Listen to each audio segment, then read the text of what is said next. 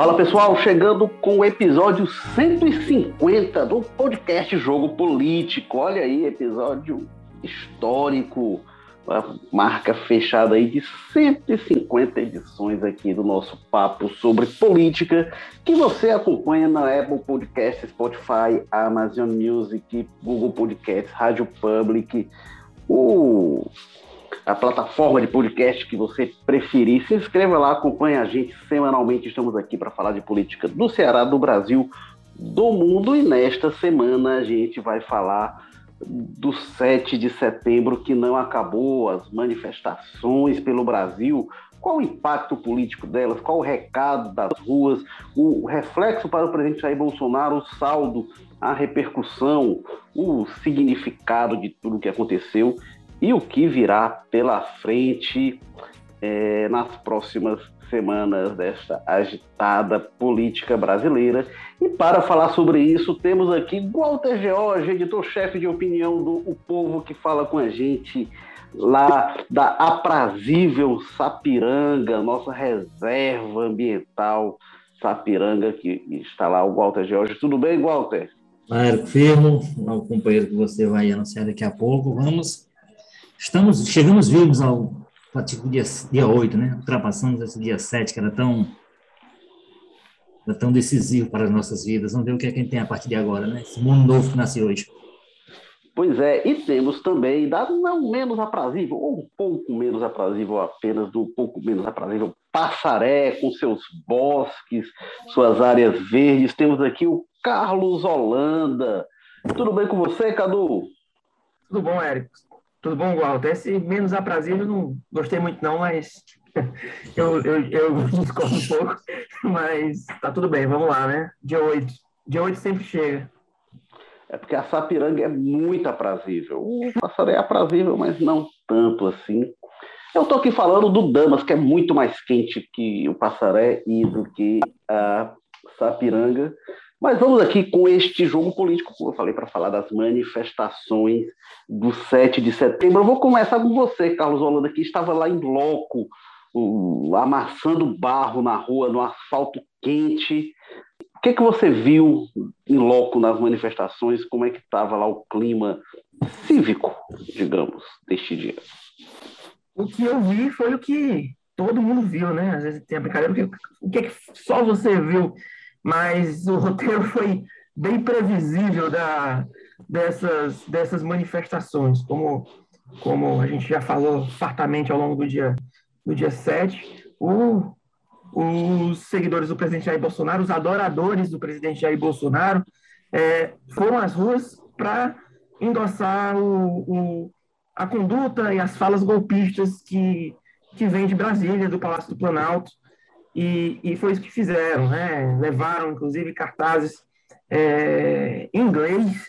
E isso não foi, aconteceu de maneira aleatória, faz parte de uma, de uma, de uma estratégia é, mobilizada pelo bolsonarismo para que, é, segundo eles, era é para que o, os vermelhos, ou, ou esse mundo que, que não é exatamente o mundo bolsonarista, é, não desvirtuem o terror das, das manifestações, desses cartazes.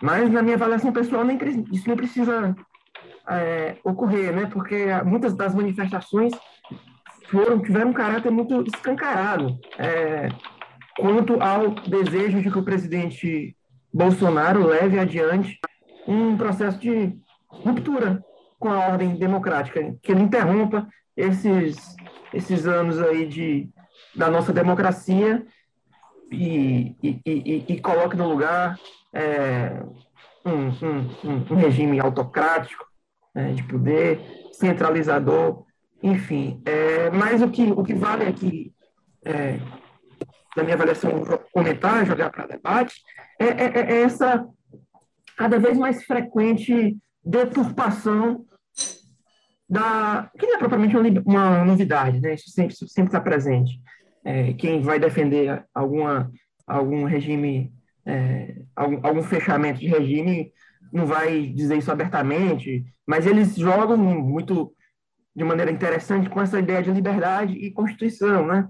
É, pervertendo o significado de ambas as palavras. Então, isso teve, isso teve muito presente no tanto na Alberto Craveiro como na Avenida, como na Praça Portugal, né? E com a, com a participação do, do, dos políticos, isso a gente vai, creio que a gente vai, vai falar mais para frente. Certo, Carlos Holanda. O Walter George, é, o que que você destaca dessa sua fala inicial? O que, que mais lhe chamou a atenção desses atos do 7 de setembro? Olha, eu, eu é... primeiro acho que é preciso destacar que foi uma mobilização de muita gente nas ruas, né? Tanto da cidade, evidentemente nas cidades que o governo dos organizadores concentraram, São Paulo, Brasília, em especial, houve investimento, investimento aí no sentido de dinheiro mesmo, recursos envolvidos, por muito tempo, a preparação, evidentemente, foi um, foi um evento preparado, é, foi uma manifestação preparada por muito tempo, então, mas, inegavelmente, tinha muita gente. Agora, é, eu acho que não suficiente, talvez, no que esperava o próprio presidente. Há informações de que, inclusive, ficou chateado com a presença em Brasília, que ele achou que estava aquém da que esperava, aquela, essa coisa toda. Mas o fato é o seguinte, eu acho que mesmo visto na, na quantidade, e quando você sai da quantidade, vai ver a qualidade dos palanques que havia, tanto, por exemplo, em Brasília quanto em São Paulo, eu acho que aquela ideia de que o presidente utilizaria os acontecimentos do dia 7, como ele está dizendo assim, como uma fotografia do que o povo quer e, portanto, do que precisa ser feito, eu preciso desse respaldo das ruas para poder fazer aquilo que ele não diz bem o que é, mas é o que, segundo diz, é o que precisa ser feito. Eu acho que, nesse sentido, o evento ficou longe de atender a expectativa do, do, do, do presidente do governo. Você vê muito pouco, por exemplo, liderança de peso expressiva política, por exemplo, você vê basicamente ninguém que você possa considerar influente, relevante do ponto de vista da institucionalidade, alguém que o tal mercado respeite, alguém que seja ouvido. Ninguém dessas pessoas, que isso foi fundamental em outros impeachments que a gente observou no, em outros processos de ruptura que você é, experimentou no país. Você tinha forças organizadas, envolvidas e representativas. Você tem hoje o Bolsonaro e os seus aliados mais fiéis, próximos e até, eu diria, cegos. Né? Com esse pessoal, é impossível você sustentar uma ideia como ele tenta sustentar, de que é preciso uma intervenção.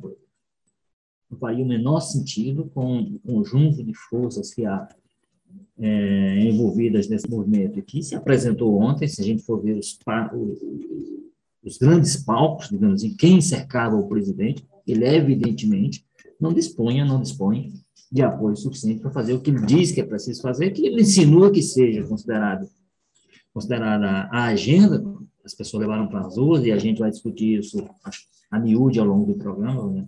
como é que se faz uma, uma pauta de reivindicações para para outra, tão dissociada da realidade que a gente tem nas ruas reais, né?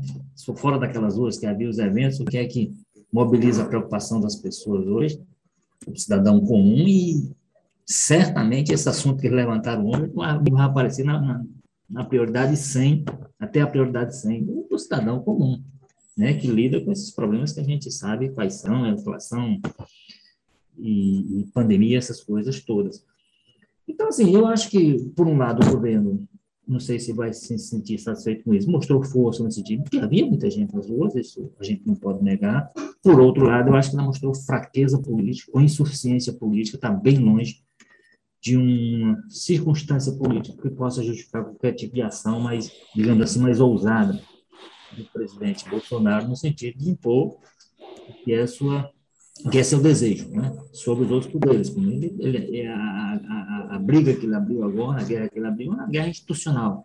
Ele tem mirado muito claramente, mais a, o Judiciário e o STF, mas eu acho que ele, com o que ele apresentou neste dia 7, ele não tem ficha para essa briga, para ele levar adiante com, com, digamos assim, com apoio suficiente para é, ter o desfecho que ele gostaria. Que, por um lado, mostrou força e, por outro, mostrou muita fraqueza.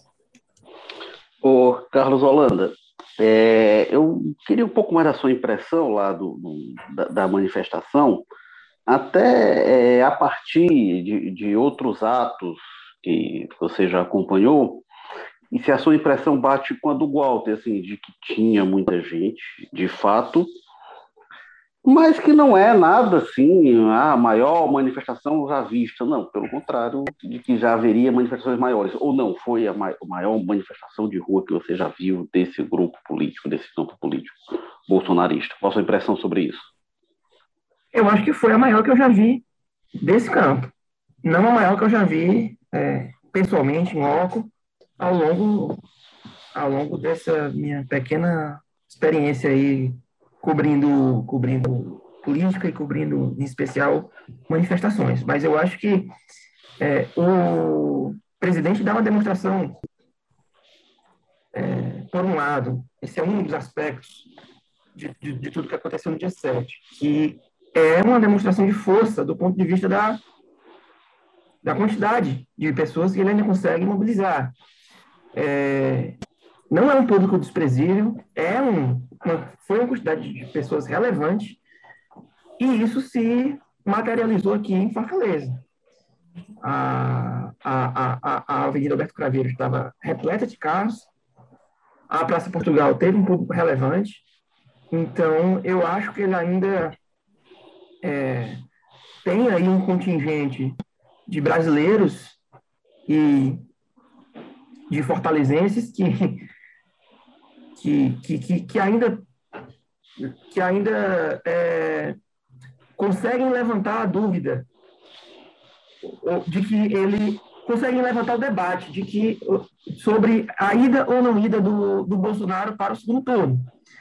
Ele não é, é eu acho que ontem ele não concordo com o Walter quando ele fala que a, o, esse público não não o respalda, nem o respaldaria a, a levar adiante algum tipo de, de estratégia mais ousada, de, de, de aventura.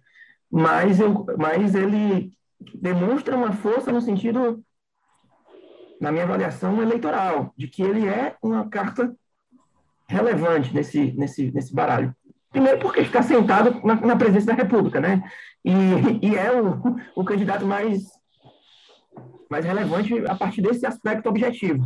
Segundo, que é o aspecto que eu tô me refer, ao qual eu estou me referindo, pela quantidade de pessoas que ele levou para as ruas, que, que, que, que o fazem, que, que, que, que o dão aí esse, esse status de, de, de, de um cara que, se for candidato, se quiser se submeter a esse sistema ao qual ele levanta críticas, está na briga para ir para o segundo turno. Você também ficou com a impressão, Cadu, de que tinha mais gente lá no Castelão, na concentração, e que muito desse pessoal não chegou até a Praça Portugal? Tem, fiquei com a situação e a gente conversou sobre isso até dentro do carro do, do povo depois. Eu, o Henrique e os fotógrafos Júlio Caesa e Aurélio. Acho que a, a, uma, um mínimo consenso que se estabeleceu nessa conversa foi de que Primeiro, o engarrafamento, eu acho que ele, ele, ele torna a, esse deslocamento enfadonho, entediante, até para até quem foi se manifestar. E a, a, distância também entre os pontos é outro fator de, de que, que resultou nessa diferença de públicos em, em, um local e no outro. E também eu acho que, eu entendo que é, muito, do, muito dos bolsonaristas que foram a Alberto Craveiro, ali nos arredores da Arena Castelão, é, já sentem que cumpriram com o dever cívico, ou até é, santo aí, que, que o Bolsonaro lhes incutiu, né, que deveria ser, ser feito. Então, a, a, aquela pessoa já meio que sai com, a, com, a, com, com o sentimento de dever cumprido. Ah, eu fiz minha parte para esse dia histórico, é, dentro, dentro, dentro, dessa perspectiva de concretizar um grande objetivo, que, como a gente brinca, né, a partir do que o Bolsonaro diz, que um grande objetivo que não sabe se qual é exatamente, mas que mas só sabe que é grande e nobre. Olha, é, essa é, é a minha impressão foi essa, eu estava acompanhando de casa, né? então estava acompanhando manchetes pelo Brasil, o discurso do Bolsonaro, aí entrei na rádio, estava escrevendo coluna também, por online, por impresso, e estava é, e recebendo as informações né, da equipe que estava na rua, de vocês, imagem dos fotógrafos, a gente estava com a equipe acompanhando, aí quando chegou na Praça Portugal, a equipe subiu no, no prédio, né, para fazer a imagem de cima, também quando foi coisa de 12 e meia, meio-dia e meia, o o Júlio Caesa subiu o drone, né? A gente fez imagens bem de cima da Praça Portugal. As imagens que o povo traz foram feitas por desse horário, volta de 12h30.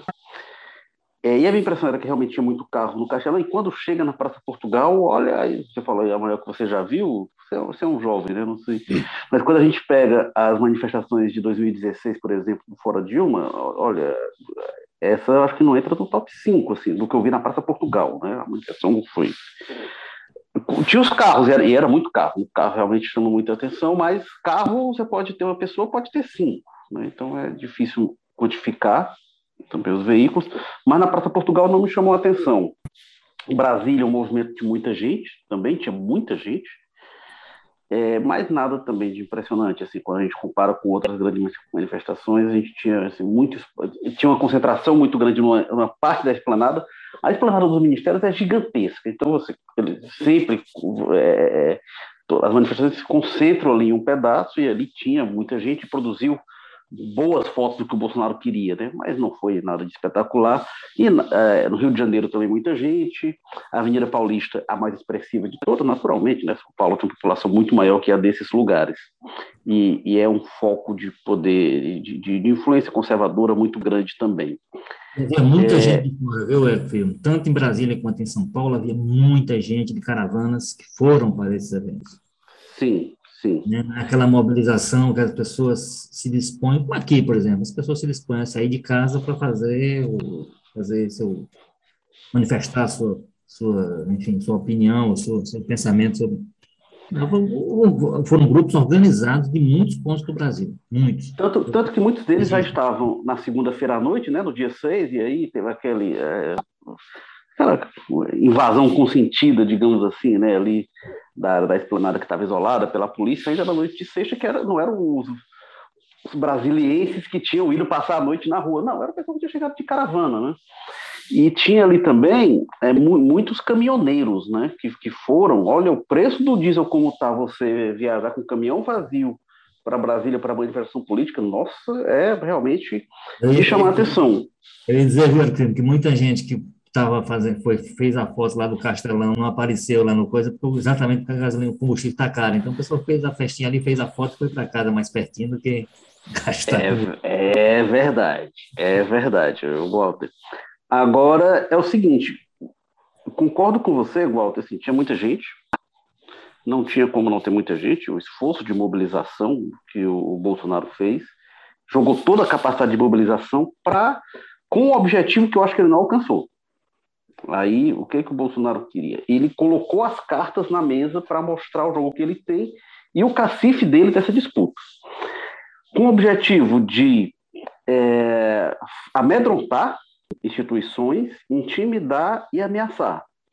E mostrar, olha, o povo está comigo. Eu acho que isso ele não conseguiu. Eu acho que o tamanho do que ele colocou na rua ele precisava ter manifestações muito maiores para dar o recado de que a maioria da população está do meu lado. E isso não foi o que aconteceu. A gente viu manifestações, ah, um pouco maior, um pouco menor, nada diferente do que a gente já viu em outras ocasiões. Não é uma coisa que diga, ah, o Bolsonaro tem oh, o apoio. Não.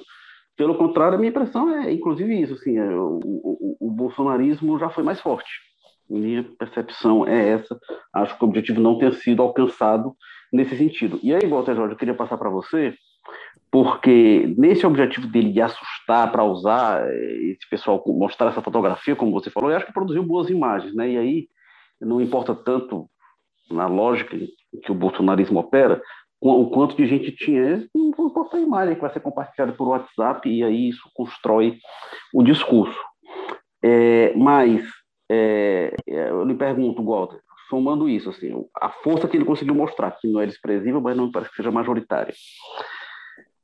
A repercussão que houve, as vozes que se insurgiram, algumas reações, deixando o presidente mais isolado o saldo do 7 de setembro, Goto, na sua opinião, é positivo ou é negativo para Bolsonaro? Para mim é muito negativo. É muito negativo. É, inclusive nesse aspecto principal. Primeiro, me chamou a atenção, repetindo um pouco o que eu já falei, é, me chamou a, a, atenção a ausência de, de alguém representativo no, na moldura do Bolsonaro. Você tem.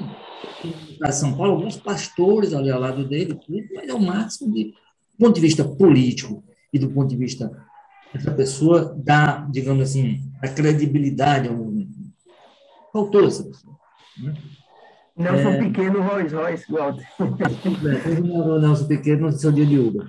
Nossa, acho, acho que foi a grande personalidade, né? Aparecer Nelson Piquet ressurge. Isso, isso aí, então, em termos de espetáculo, eu acho que eles conseguem algumas, algumas coisas interessantes. Essa, essa coisa mesmo do, do, do Piquet acaba sendo uma coisa interessante, e, e, mesmo nessa linha de pegar algumas pessoas referenciais para dizer, ó, tá com ele e tal.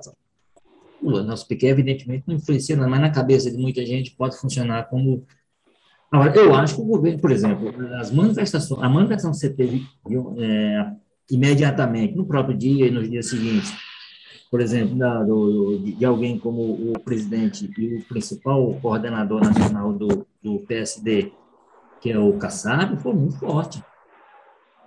A dizer uma coisa do tipo, o Bolsonaro, restou Bolsonaro a desmoralização ou impeachment. Né? É, e assim, é, além de ser uma pessoa que controla uma bancada expressiva, acho que são 50 votos dentro da Câmara, e controla mesmo, assim, com algum tipo de. Né, é, foi uma das gravações mais duras que eu vi, nem na esquerda, acho que desmoralização ou, ou, ou, impeachment, então. É, o que é que a gente chamaria de mais positivo desses dois, entre o impeachment e a desmoralização? Né? A desmoralização, evidentemente, mas assim, ele vai ter que engolir tudo que ele disse ontem. E eu acho que a tendência é essa mesmo, porque até porque ele diz para dizer, ele diz para manter essa turma mobilizada, porque daqui a pouco ele vai, o presidente vai precisar encontrar uma nova data, um novo momento para criar expectativa em torno, para ele poder retroalimentar isso até o dia em que chegue, com tudo que envolve, como envolveu esse dia 7, com prisões, com gente ameaçando e por conta das ameaças sendo é, preso e sendo enquadrado e sendo chamado para depor, aquelas coisas todas e a justiça, ao contrário do que diz o presidente, não extrapola Constituição nenhuma, linha nenhuma da Constituição, apenas cumpre. Né? Não tem nada a ver com liberdade de expressão, isso eu tenho, tenho feito questão de dizer, porque, assim, é uma, como, é uma, como, é uma, coisa que nos é muito cara, nós que trabalhamos com, com comunicação, a liberdade de expressão, não tem, não para estar botando revólver na coisa e, e ameaçando matar as pessoas, e, ameaçando invadir o STF, invadir, botar ministro a força para fora do, dos lugares, ou deputado, ou quem quer que seja. Isso é liberdade de expressão. Né? Isso não é, uso de, não é bom uso de liberdade de expressão, isso é ameaça. E como ameaça tem que ser tratado na linha em que tem sido tratada com relação àqueles casos que extrapolam. Evidentemente, você tem nas redes sociais, por exemplo, gente atacando o STF de todo jeito. E dentro do limite que é possível atacar, se faça. Qualquer cidadão, de nós tem queixa de uma decisão ou outra que um juiz toma, de uma decisão ou outra que o STF tome, não necessariamente envolvendo a gente, mas envolvendo algum dos nossos interesses, agora a gente, nessas situações, resta apenas uma alternativa. É, se quer dar esse cumprir, ou fazer um recurso nas instâncias que puder recurso. Isso é o que tá, também é o presidente. O presidente não é diferente nesse sentido. Então, ele não pode chegar, como ele fez na, nos eventos do dia 7, e dizer, ah, a decisão de tal ministro eu não cumpro mais. Né? É, então, assim, eu acho que o, o tom que o presidente acabou. A gente sabe que o. Não sei se tem estratégia em determinadas coisas, sabe? Se nota, é claro, que tem uma limitação muito grande de oratória. Né? Os discursos dele, inclusive, são muito. Esses mesmos históricos, acho que o de, o de Brasília não deu cinco minutos. Né? Então, assim, é o que ele consegue falar, aí, assim, eu não sei se, ele, se alguém elabora um roteiro e ele é capaz de seguir esse roteiro. Então, ele vai dizendo uma porção de frases soltas que ele já é acostumado a dizer, algumas até nem se juntam uma com as outras necessariamente, ele faz um conjunto de, de frases feitas e joga. E aí não sei, porque, por exemplo, quando você olha o discurso do Brasil, ele teve um tom você chega em São Paulo, aí ele expõe o nome do ministro, que é uma coisa que ele vem até tendo cuidado, né? está dizendo no, no institucional, não sei o que, é contra um ou outro ministro, mas não dava o nome, agora não vai chamar um canalha. Você chama um ministro de canalha, porque ele. Né? Então, assim, se eu tenho alguma convicção, é, alguma convicção, e assim, e toda a repercussão que tem, tem estado nas horas que seguiram a esse, aos acontecimentos do dia 7 indicam que, o, do ponto de vista geral, o que eu acho é o seguinte: o que aconteceu no dia 7, o Bolsonaro possivelmente consolidou aquelas pessoas que estão em torno dele e que irão com ele até o fim. Agora, eu entendo que ele não agregou nenhum apoio por conta desse movimento, ou seja, quem estava fora do movimento não foi para dentro dele por conta do que aconteceu no dia 7. E pelo contrário, eu acho que alguns poderiam até estar tá pensando em ir para dentro dele, se afastaram ainda mais como saldo daquelas loucuras que aconteceram no dia 7. Tem, tem sido feita uma, uma algumas pessoas mais simpáticas, digamos assim, o presidente, me, me, me abordaram, dizer, oh, mas você viu que foi tudo em paz, né? Você viu que foi tudo calmo, novo problema e tal. Olha, a expectativa que havia de alguma coisa era se houvesse encontro com grandes tragédias, se houvesse encontro com alguém, mas entre eles não houve nenhum, nenhum tipo de... O medo que havia era, primeiro, questão das polícias, né? E, e depois a questão de Brasília, a, a, a, a, possibilidade de invasão ao STF, que inclusive houve tentativas, né? Não é que, não é que não tentaram, não. Tentaram, houve um levantamento dizendo que a, polícia identificou pelo menos sete tentativas de invasão ao STF. Algumas foram reprimidas com mais força, ou bomba de é, gás pimenta, aquela coisa toda. Outras, porque eram invasões pontuais, então a pessoa caía, a pessoa não sei o quê, mas houve sete tentativas de invasão né? Então, Walter, e, na, na, manhã do dia seguinte, né, do dia 8, na, nessa quarta-feira, houve tentativa de invasão do Ministério da Saúde. Então, é. Então, assim, assim, não, não, tem manifestação, não tem manifestação pacífica que defendendo violência, né? Assim, ah, a gente quer aqui um golpe, quer subversão da ordem, da ruptura institucional. Pelo amor de Deus, né? Então, é, como eu resumo, meu resumo. Exatamente, a violência está no cartaz também já. Eu acho que o presidente segurou quem ele possivelmente interessava, mas é quem vai com ele, então os fanáticos, aquelas pessoas, né, são pessoas fanáticas e, e hoje é, é, que funciona em torno de um mito. O mito precisa ser um bom governante, não precisa ser um bom gestor, não precisa dar resultado no seu governo. O mito é o mito, então é intocável. Essas pessoas estão, estão lá, possivelmente, agora, inclusive, mais entusiasmadas com tudo que aconteceu dia 7. Quem está fora dessa bolha, eu acho que ele não conseguiu atrair ninguém. Carlos Holanda, para você, qual foi o saldo para o Bolsonaro? É, eu, eu, já quero começar minha fala pegando o gancho deixado pelo Walter, é, de, que, de, de, que o presidente não conseguiu atrair ninguém.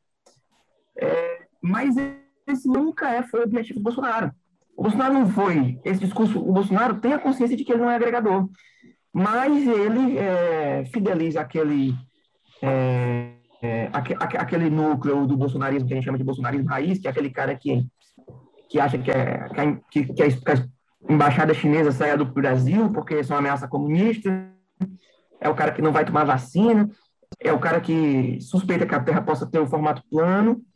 Esse cara, ele é o que vai estar com ele é com quem o Bolsonaro vai até o, até o fim, é, cercado dessa multidão. Não é um discurso. O Bolsonaro ele não, ele não é, opera dentro de uma lógica é, racional de um político que quer se mostrar viável no ano eleitoral. Ele não faz movimentos, é, parte, ele não parte do pressuposto de que ele tem o segmento, a maioria da, de que ele tem a extrema-direita, ele não faz movimentos ao centro no sentido de agregar mais eleitores para pro, pro, pro, a candidatura dele, para a pré-candidatura, para a candidatura dele. Ele não, faz, ele, não, ele não trabalha dentro dessa lógica de se mostrar um candidato viável. Ele larga cada vez mais a, a gente diz né, que o Bolsonaro está em permanente estado de campanha. Eu concordo, mas só que ele tem, ele tem largado cada vez mais o papel de candidato à reeleição e abraçado o papel de candidato a ditador. Então, eu, eu, eu, concordo com você. Agora, será que ele acha, depois que ele ouviu agora também, será que ele acha que isso basta, assim, que esses radicais que estão com ele, será que ele acha que esse grupo basta? Mas ele não faz esse cálculo tradicional. O cálculo tradicional, que, que portanto, e que, e, que por sua vez é o, o cálculo racional ele não faz esse cálculo. Eu, assim, eu, eu afirmo isso com um, com um bom nível de convicção, que Isso não. E outra, às vezes é, é comum que o líder político ele esteja sempre um passo à frente da sua militância, seja por uma sapiência política maior, por um, por um faro, por uma astúcia que, que, que, que, que o líder tenha e os militantes, é, qualificados ou não, ficam nesse aspecto um pouco. Eu acho que o Bolsonaro é igual a um bolsonarista. E o Bolsonaro também é, é, ele, além, ele é igual a um bolsonarista qualquer, e ele é, é muito deslumbrado. Então, ele, eu realmente acredito que é, muitas das falas do Bolsonaro não sejam demagogia, o que é pior, ele realmente acredita em muitas das coisas que ele fala. Então, eu não tenho dúvidas que quando ele subiu ali na Paulista e viu a Paulista tomada por bolsonaristas, ele achou que, que aquilo era realmente a representação do conjunto do, do, do povo brasileiro. Não sei se em grande parte, mas um, é, é, nessa afirmação mora uma grande mora um, um percentual de verdade aí é, considerável, porque ele é um cara deslumbrado e ele é um cara pouco elaborado. Então, é, e, e, e uma mente autoritária é, costuma ter essa, essa percepção de que é, aquelas pessoas que o cercam são, sim, a, a, para quem vale governar, ou não governar, mas para quem vale se dirigir, e, e, e os demais são, é, são, são, são, são pessoas a serem expurgadas, quase que, do, do, do, do conjunto da sociedade. Então, Olha... eu, eu, eu queria só, só arrematar aqui, porque tem uma frase do Bolsonaro que ele fala, pelo menos desde 2018, mas à medida que o Bolsonaro radicaliza ainda mais, ela vai ganhando contornos ainda mais graves, que é a vida vale mais, a liberdade vale mais do que a vida. E variações dessa frase. Isso aí é, é, é muito perigoso é, de se incutir na cabeça dos seus seguidores e, e muito irresponsável. Por que, que a gente fica aqui discutindo? Será que é, o Bolsonaro pode tem, tem força suficiente para levar adiante um golpe? É, em que formato esse golpe se daria? Porém, o Bolsonaro mostrou que tem um, um grupo relevante de pessoas que vão às ruas apoiá-lo e que ele está disposto a produzir muitos cadáveres, se preciso for. Nas palavras do próprio Bolsonaro, ele fala que a, a, a, vida vale mais que a liberdade. Não, a liberdade vale mais do que a vida, e isso, é, essa frase tem potencial de produzir mortos. Porque ele vai levar, ele aparenta que está disposto a melar o jogo, vai se submeter a urna eletrônica não vai é, considerar nenhum resultado que não seja a sua vitória, porque isso ele diz em outra frase que só, que só aceita é, que, que, ele tem três caminhos, a morte, a prisão ou a vitória. Então ele não e, e ele arremata dizendo que só Deus o tira da cadeira de presidente. Como assim? Ele não vai respeitar o resultado da urna? A urna não é Deus, não. É, é, o, é o modelo convencional da democracia e que aqui é a eletrônica. Então ele a gente fala, ah, ele vai consumar, não vai o golpe, mas considerando que o dia 7 é um processo, e já tem um nível de deterioração aí do debate e da institucionalidade que já se está colocado. Eu já eu estou costumando dizer isso, mas porque eu acho que é importante. Não é para o futuro, ele já está entre nós, essa, essa, essa, esse nível de corrosão. Então, é, e essa frase, ela se torna cada vez mais preocupante. Vale a pena falar disso. Olha, tem um nível muito grande de hipocrisia né, no que está sendo dito. Quando o Bolsonaro fala da liberdade, a história que o Bolsonaro tem de defesa de torturadores, de ditadores, acreditar nesse discurso. E aí, o Bolsonaro, e já foi, quando o Hugo Chaves se elegeu, fazer apologia do Hugo Chaves, é, então, acredita quem conheceu o Bolsonaro de um tempo para cá e gosta e cai na lorota dele, ele diz uma coisa depois diz o contrário. Não é questão de liberdade que está em jogo. E, e aí, o, o, o Cadu, vou passar para o Walter, mas depois eu queria até voltar com você para saber se você entendeu exatamente o que estava em jogo para eles, porque eu, eu, eu, algum tempo tento perceber assim, exatamente o que, que o STF fez que tanto incomodou o Bolsonaro. E eu vejo duas coisas principais, né? e para além do STF, né? o Alexandre de Moraes e o Luiz Roberto Barroso. Tem duas questões que me parecem centrais, que é o inquérito da fake news, e o inquérito da fake news eu tenho feito críticas desde que foi aberto, eu acho que o inquérito adota uma interpretação muito elástica do que assim, atos cometidos na sede do STF. Ele tem como sede a própria instituição STF, em qualquer momento, e aí se cria um inquérito que o, Ministério Público não precisa tomar iniciativa, que o, o, o ministro é, faz a instrução é, é, e julga, e eu acho complicado, acho, acho complicado o entendimento que se adota do inquérito das fake news. E tem a questão da urna eletrônica, que ele ficou incomodado com a postura do Luiz Roberto Barroso, que é, é de atuar no Congresso Nacional pela derrubada na medida. Mas vamos lá. Com toda a crítica que eu tenho no inquérito das fake news, cabem questionamentos no próprio STF, e é um inquérito que, virando denúncia, virando processo, enfim, vai ser julgado no pleno do STF. Então, tem instâncias de, de, de recurso internas mesmo. E, por enquanto, é um inquérito.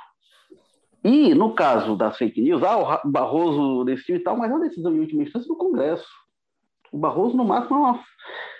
E aí o pessoal fala, ah, mas teve a questão dos governadores, mas veja bem, a questão dos governadores, o STF, que o, o, o STF impediu o Bolsonaro de desfazer as ações dos governadores em relação à pandemia, isso não foi nem o Barroso, nem foi o Moraes, isso foi o pleno. Então, não dá esse foco que ele joga, dá dois ministros e tal, me parece tem algo além disso, o Cadu, da fake news, da urna eletrônica? Tem mais alguma queixa específica? Porque parece tudo muito restrito. Você viu alguma coisa mais? Eu, eu acho, eu, me parece que se, se você instar algum bolsonarista a elencar o que é que, qual é a queixa, ele vai dizer isso mesmo. Mas eu, para além desses fatores objetivos, é, eu acho que essa esse acirramento e esse, esse clima de tensão instalado entre contra o STF é parte de uma estratégia de fabricar inimigos mesmo, para mobilizar. O Bolsonaro precisa desse, desse moto contínuo. Então, é, a Câmara, quando foi presidida pelo Rodrigo Maia, era um desses, desses inimigos. É, o Alcolumbre já tinha uma proximidade maior com o Planalto, mas é, não, não podendo mais é, colocar o, as casas legislativas de, legislativas de Brasília como inimigas centrais, ele precisa continuar fabricando inimigos para manter a, a retórica do a, manter a, o roteiro da trajetória do herói minimamente de pé. Então, além desses fatores objetivos que você listou, isso também é, é, é, é, é parte dessa, dessa estratégia. E aí, o, o, esses fatores, como que da fake, fake news, é, a bronca com o Barroso e com o Moraes, elas dariam, seriam, dão corpo a essa, a essa estratégia. Dão corpo na perspectiva do bolsonarismo, evidentemente. Ô, ô Walter, é, é a gente vê um mobilização daquele tamanho não é muita coisa assim, é uma ameaça à liberdade. Por que quem escuta o discurso do Bolsonaro do Bolsonaro parece que o STF está cometendo assim atrocidade? Meu Deus, o, Barro, o, o Bolsonaro chegou a falar de regime ditatorial, do, do não atribuiu a quem, mas é, é, é assim, justifica minimamente essa coisa? É uma maluqueira, é uma maluqueira. Eu, eu, vou, vou até usar um termo que você balançou para utilizar em algum momento e aí resistiu heroicamente, eu sou mais fraco para usar. Faz parte da narrativa deles. Então, dentro dessa narrativa, como eles gostam muito de dizer, por exemplo, mentiras o, Barroso, por exemplo, quando, as, quando se vai fazer crítica, ele fala-se da relação dele, do interesse que ele tem em, em na, que o Lula se eleja presidente, para isso participou do processo de o, o, Barroso votou contra o Lula o tempo todo. Né? Votou contra o Lula. Se você for levantar os votos dele, ele estava no encontro, naquela questão da Lava Jato, ele, era, ele foi o Lava Jatista primeiro né, para o STF. Mais do que qualquer outro ministro. Ele abraçou, inclusive ele, participa, ele, ele aparece nas conversas com, com, os procuradores da Lava Jato e com, vocês com o Moro, mas nas articulações, naquelas articulações, ele aparece trabalhando contra o, o PT e o Lula, quer dizer, é, mas isso aí é dito, é redito, é repassado, é retransmitido, é não sei o quê, vai de uma rede social para outra, vai de uma boca para outra e acabou. Vira verdade. Então, assim, é uma, é uma coisa absolutamente é, é, difícil da gente entender como é que... E, assim, é uma, uma questão que a gente passou rapidamente aqui, o que me, que me chama a atenção é que toda aquela mobilização é feita em cima de uma história que o governo, que o presidente criou, e aí o seu pessoal respalda para poder virar a grande pauta do país, que é o, o STF trabalhando contra o governo, para viabilizar o governo, na questão da pandemia, na questão disso, na questão daquilo. E aí, através também do TSE. Você, é um pessoal que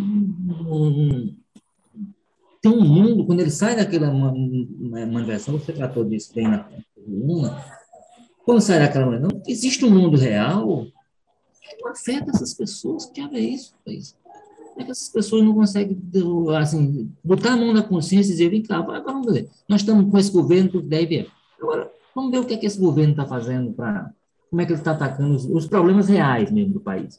Problema é que eu, que eu enfrento quando eu vou na feira, quando eu vou abastecer o carro, quando eu vou, quando eu uh, ligo lá o ponto de luz, quando eu falo, o que, é que o governo está fazendo? É uma inoperância, uma incapacidade que o governo demonstra que chega a ser assustador que um presidente com esse perfil, e aí, nesse sentido, eu tenho tratado o fenômeno político, porque alguém com o nível de problemas que envolve o Bolsonaro, é, nós estamos nós estamos caminhando para estamos mais, com mais de dois anos e meio de governo, não é um governo que começou agora, né? e um governo que enfrentou no meio disso uma pandemia, e enfrentou da pior forma possível, mudando ministro a toda hora, mudando sem razão nenhuma, transformando esse ministro em, em dessa, brigando com os governadores, brigando com, brigando com todo mundo, brigando com o presidente sendo mau exemplo o tempo todo, o dia todo, sempre que podia, né? Então, assim, esse conjunto de coisas, e esse pessoal transforma num grande problema do país. O presidente conversa, convence essas pessoas de que o grande problema do país é o Supremo e uma parte dos ministros, e aí e jogam uma série de mentiras, porque mesmo essa história da, do inquérito da fake news, que você falou aí, ele é um problema, talvez se discuta lá do começo, a decisão de, de começar. Por quê?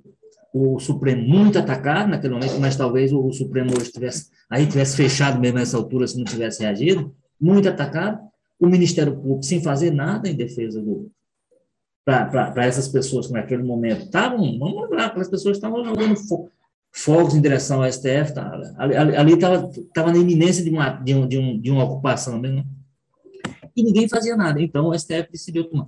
Só que a partir daí, por exemplo, essas prisões que aconteceram agora, inclusive desse cearense Wellington Macedo, todo mundo, o próprio Roberto Jeff, são prisões solicitadas pelo Ministério Público Federal.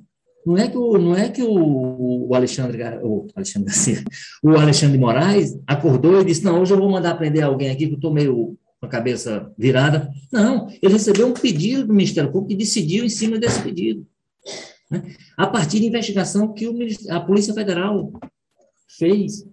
Assim, não, não são coisas que nasceram da cabeça do Alexandre Moraes, não. Que não, o que veio da cabeça dele, e aí atendeu o interesse dele, foi decretar as medidas solicitadas, prisão, busca, apreensão, essas coisas todas. Isso teve investigação que foi feita pela Polícia Federal, tem um inquérito que hoje é comandado pelo Ministério Público, que é quem está pedindo prisões e todas essas coisas, que o, o Bolsonaro diz hoje, a partir da cabeça dele, que são coisas inconstitucionais. Né? Assim, é, é, está vivendo, eu, eu... às vezes, às vezes eu, eu fico com a cabeça fria para tentar compreender como é que se chega, como é que um, um, um multidões como aquela foram mobilizadas, o Supremo é o problema, o Supremo. Você vai ver a realidade, não bate com a realidade. Cara. E a realidade tem uma série de outros problemas que esse pessoal decidiu ignorar. Ô, ô, ô, Walter, pois é, vamos lá, né? Porque quando a gente pega aqui ah, a questão do voto impresso, que nem foi o ponto principal das manifestações, e é uma questão que o Congresso decidiu. Ah, mas o, o Barroso entrou. Poxa, que articulador político, viu? Acho que os governos que entraram estão perdendo esse chefe da Casa Civil aí, o Luiz Roberto Barroso, que pense um articulador político avassalador aí. E é, o, em relação ao fake news, que você está falando de aliado do presidente da República, né? Então o presidente fez aquele é, é, é, aquele cambalacho ali, aquela enorme mobilização. E, e, e, aí, e aí tem um problema este que mais do que aliado, quer dizer, há, há indicações muito fortes de que o Alexandre Moraes já juntou muita coisa hoje para chegar no filho do presidente. Talvez esse seja o problema que mais é, é. no, no, no, caso hoje, é essa proximidade muito grande à, à casa mesmo, aos parentes do presidente. Carlos, então a questão ali é proteger a família do presidente, os aliados do presidente, ainda no momento que o presidente se insurge. Estão desmonetizando as páginas do YouTube. Poxa vida, quer dizer que esse é o problema do Brasil hoje, né? a desmonetização de páginas do YouTube. Não é a gasolina, não é a carne, não é o feijão, não é a energia elétrica, não é o colapso, a falta de energia. Não, é que então, então assim, realmente é um negócio sem sentido. E aí, agora, agora, tem uma coisa que o Cadu disse que eu gostaria de reforçar, assim, que é, é, o perigo desse discurso do Bolsonaro, que ele reafirmou ontem, da história de nada vale mais do que a nossa liberdade, nem a vida. Eu prometi dar a vida, como eu, o, o general não sei quem, né, dar a vida pelo país. Vocês o compromisso de vocês é com a liberdade. Então, vocês, assim, ó, se vocês precisarem morrer pela liberdade, morram. E a liberdade é o que ele criou, é o conceito de liberdade que ele criou, né? É a liberdade deles atacarem quem quiserem, do jeito que quiserem e, em nome da tal liberdade de expressão, não serem sequer processados por isso. É, e, assim, eu falei do inquérito das fake news, né, que eu tenho questionamentos, enfim, escrevi desde a época que começou, Agora é o seguinte, é, aí o Bolsonaro diz, ah, inconstitucional. Eu, eu acho que tem problemas ali.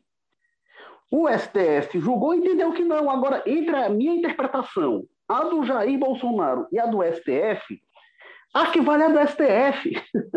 é porque já, ah, o Bolsonaro diz, não, a gente está defendendo a Constituição. O que ele entende por Constituição? O STF entendeu outra coisa. E a interpretação que vale no ordenamento jurídico da República é do Supremo Tribunal Federal. Não adianta os bolsonaristas ficarem com raiva disso, porque é o... E aí é, é, a lição que vem de Rui Barbosa. Rui Barbosa falou no começo do século XX, ele disse que o, o STF pode errar, e eu diria que certamente o STF comete um monte de erro. Eu já aponto esse da fake e aponto um monte de erro que eu acho que o STF comete. Porém, o Rui Barbosa diz o que, que significa o Supremo no ordenamento da República. É, o, o Supremo tem um papel de se ele errar, ele vai ser o último a errar. Ele vai ser a última instância. E ah, vai prevalecer o erro dele? Vai, porque ele, esse é o papel institucional do STF. E o Bolsonaro parece que não aceita isso. Aliás, uma interpretação do STF lá em 2018 é que possível, possivelmente é, facilitou o caminho dele para chegar à presidência, porque foi aquela interpretação da questão do Lula, né? Se o Lula podia não ser preso, podia não ser nada, tudo isso foi o STF, por última palavra, que decidiu contra o Lula na época, contra o PT e, portanto, indiretamente em favor do Bolsonaro. Então, o, o, o, STF, naquele momento, cumpriu o que, é, o que é missão constitucional dele, como você lembra. Ô, ô, Cadu, e agora tem o seguinte: teve dois atos concretos que o, o Bolsonaro aí, eu, vocês me corrigem se teve outra coisa, mas teve duas coisas concretas que o Bolsonaro anunciou. Né?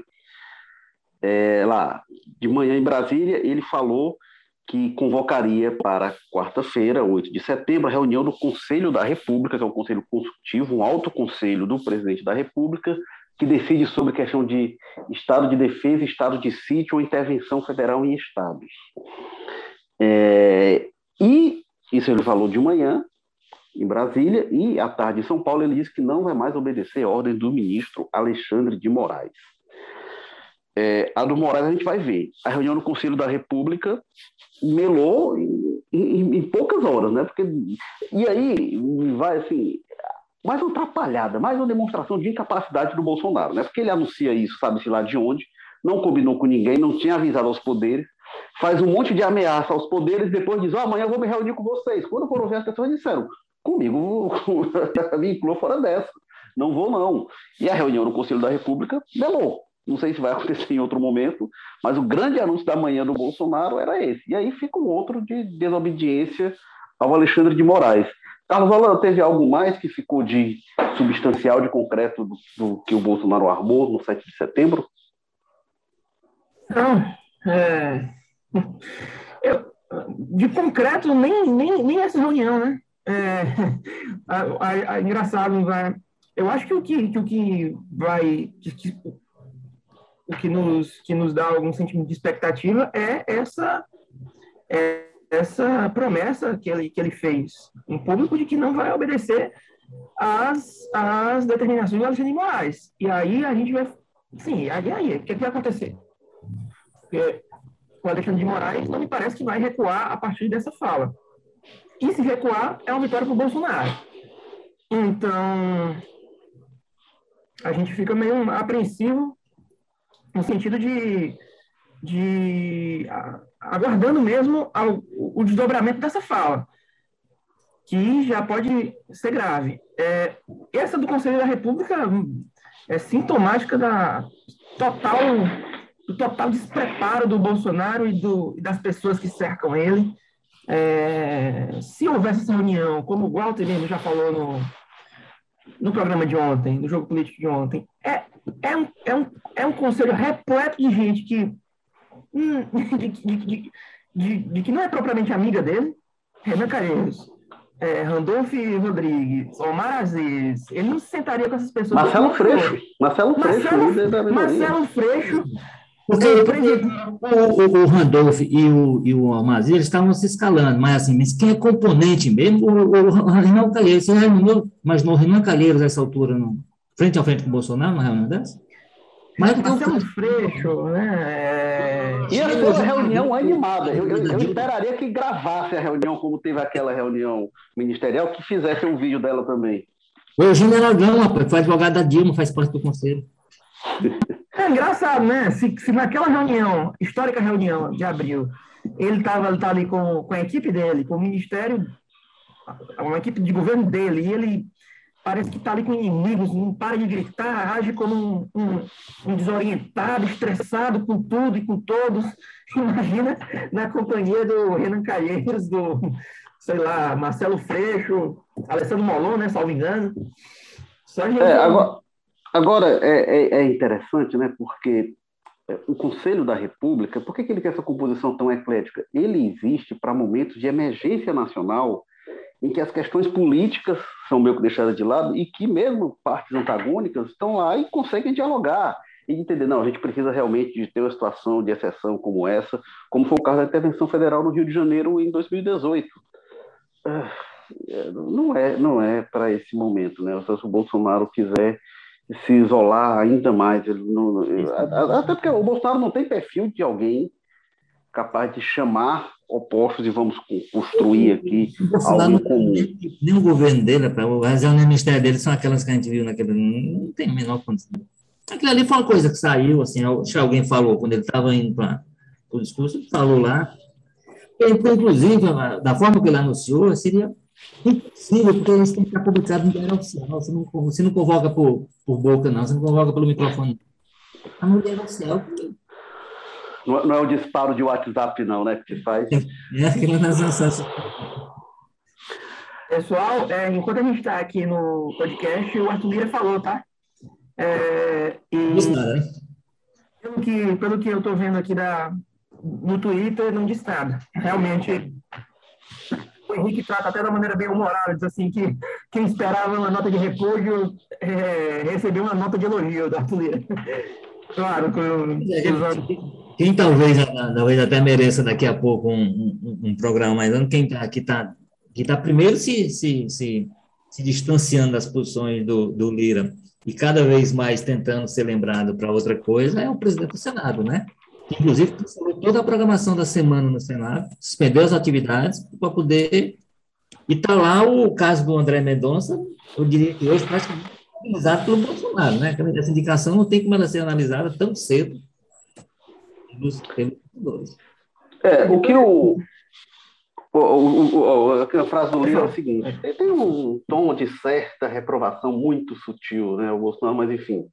Ele diz: Conversarei com todos e com todos os poderes. É hora de um basta a essa escalada de um infinito looping negativo.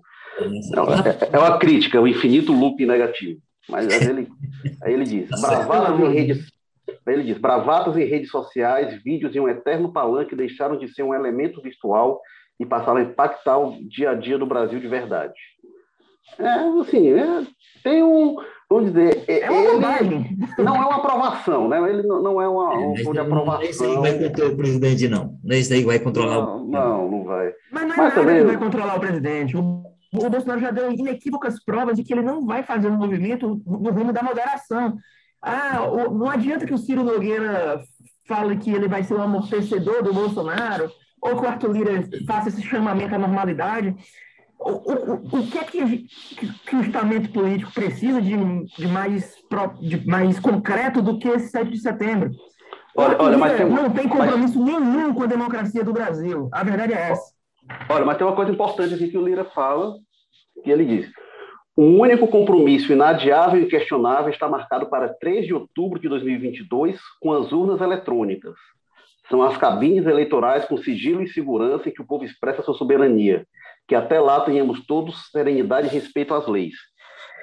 Isso aqui é um, um dedão no suspiro do Bolsonaro. Né? Isso aqui, isso, o, o, se o Bolsonaro ainda espera alguma coisa em relação. E assim, institucionalmente não tem mais meios, mas o Bolsonaro voltou a insistir ontem, né? Voltar, ah, não sei se a gente participa e tal, mantém essa ameaça, mas aí o Lira faz uma afirmação aí, eu considero enfático.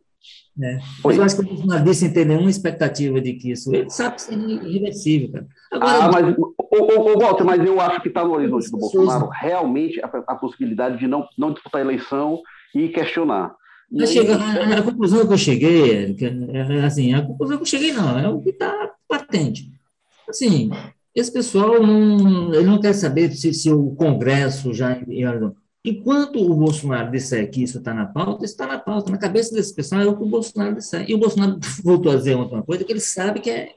Mas é fundamental para que essas pessoas se mantenham. É mais uma das pautas para manter esse pessoal animado. É, é, mas, mas a gente pode fazer um outro programa, assim, que a gente discute se tem possibilidade real ou não de o Bolsonaro deixar de disputar a eleição. Eu acho Sim, que é uma... eu digo assim, mas eu estou dizendo é a questão do voto impresso. É. Agora, assim, acho que é importante o, o, o, Lira, a forma como ele reafirma o dia da eleição e reafirma a urna eletrônica, acho que é uma posição é, importante. Não, repito, né? Repito. O Lira é um aliado do Bolsonaro. A gente não, não vai. Quem, quem imagina o, o, o, Lira assumindo postura de, de oposição ao Bolsonaro, não. E aí acho que tem aqui uma posição de crítica de um aliado. É, mas vamos encerrando, chegando ao fim do episódio 150 do Jogo Político, após essas quentes manifestações deste quentíssimo 7 de setembro. Obrigado, Carlos Holanda, aí do Passaré. Pode fazer suas considerações finais. As minhas considerações finais, bem finais, é que o Lira, por mais forte que tenha sido esse trecho final de falar que no dia 3 de outubro de 2022 teremos eleições, ele só reafirma que o plenário já decidiu que o acordo que ele tinha com o Bolsonaro era de que, passada a decisão do plenário, assunto encerrado. O Bolsonaro diz cumprir o acordo no dia seguinte. Então, essa reafirmação aí do Arthur Lira, por mais forte e por mais, por mais é, pirotécnica que possa ser, ela não vale nada. O Lira, ele Carlos Holanda, agora, ela, ela, ela incomoda o Bolsonaro e vamos dizer, hoje reafirmar a Constituição é importante, meu cara, até a Constituição, né? Ah, o que o plenário. Não, tem uma questão, tem um grande debate. É importante, mas a gente estava discutindo se o Lira ia, ia ou não ia é, apresentar algo de substancial. E eu estou dizendo que, pra, no, é, objetivamente, não é substancial. Perspectiva de queda, onde não quer mais do que eu esperava. É aquela história, não crie expectativas, crie porcos que você pelo menos vai ter bacon. Quem está esperando, o que, é que seria substancial? O Lira abriu o pedido de impeachment contra o Bolsonaro? É o que eu estou repetindo. O Lira é um aliado do Bolsonaro. Isso não vai acontecer. Não vai, mas Isso é aliado não vai acontecer. Não, mas o aliado que em março falou que tinha um sinal, um, um sinal amarelo, um botão de, com a luz amarela apertada. Então, não, não é? eu, eu, eu, tu, tu achou a da luz amarela substancial? Porque, olha, francamente. Eu achei, uma, eu achei um ato de uma peça, mas ele, de, sendo um ato ou não sendo, ele disse que essa luz estava apertada.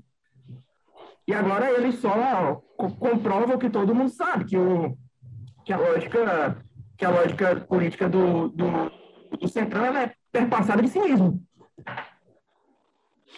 Isso não é, é novidade. É, o que descobrimos em 1987, né?